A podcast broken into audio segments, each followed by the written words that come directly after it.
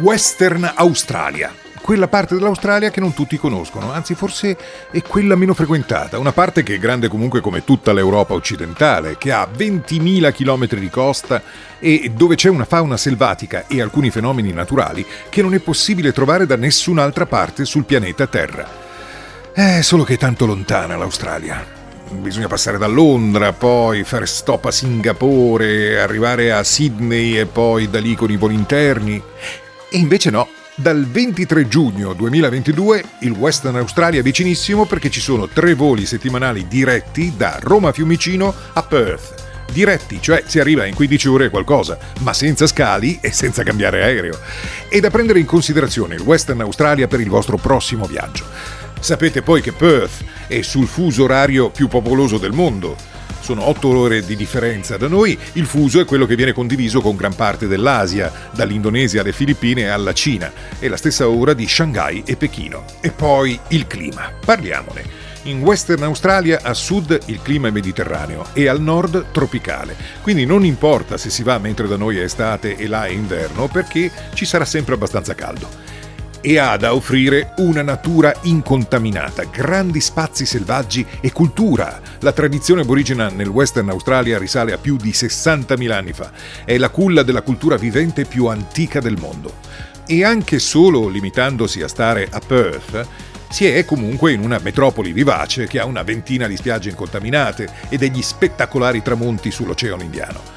A Perth c'è tanto verde urbano, hanno uno dei parchi cittadini più grandi del mondo e hanno una valley con i vigneti, tutto in città, sul territorio comunale. La Swan Valley è l'unica regione vinicola all'interno di una capitale australiana. E poi c'è Fremantle, la zona portuale di Perth, il fronte mare, diciamo e si possono fare delle belle gite fuori porta a un'ora di auto da Perth senza dover affrontare viaggi lunghissimi. Per esempio andare a nuotare con i delfini selvaggi a Rockingham a sud o andare a Rottnest Island che è l'isoletta giusto davanti a Perth e lì è facile farsi un selfie con un quokka che è l'animale più felice del mondo. È una specie di scoiattolo, eh, forse più una marmotta, un marsupiale comunque, con il musetto che sembra che rida sempre. Ha l'espressione felice, il quokka, scritto con Q di quadro o WKA. Poi, se volete veramente la natura selvaggia, tipo una barriera corallina lunga 300 km, beh, bisogna spostarsi un po' da Perth in direzione nord e arrivare a Ningaloo Reef, la barriera corallina dichiarata patrimonio dell'umanità.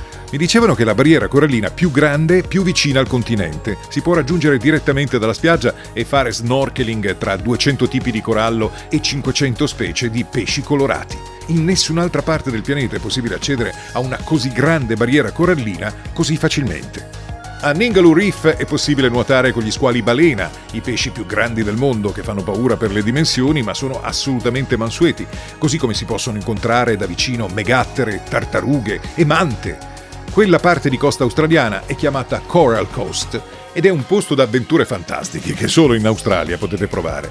Al Cape Range National Park si vedono fiori incredibili in spazi aperti che noi neanche immaginiamo, come le gole di Calbarri, risalenti a 400 milioni di anni fa, dove ti portano a fare un'escursione.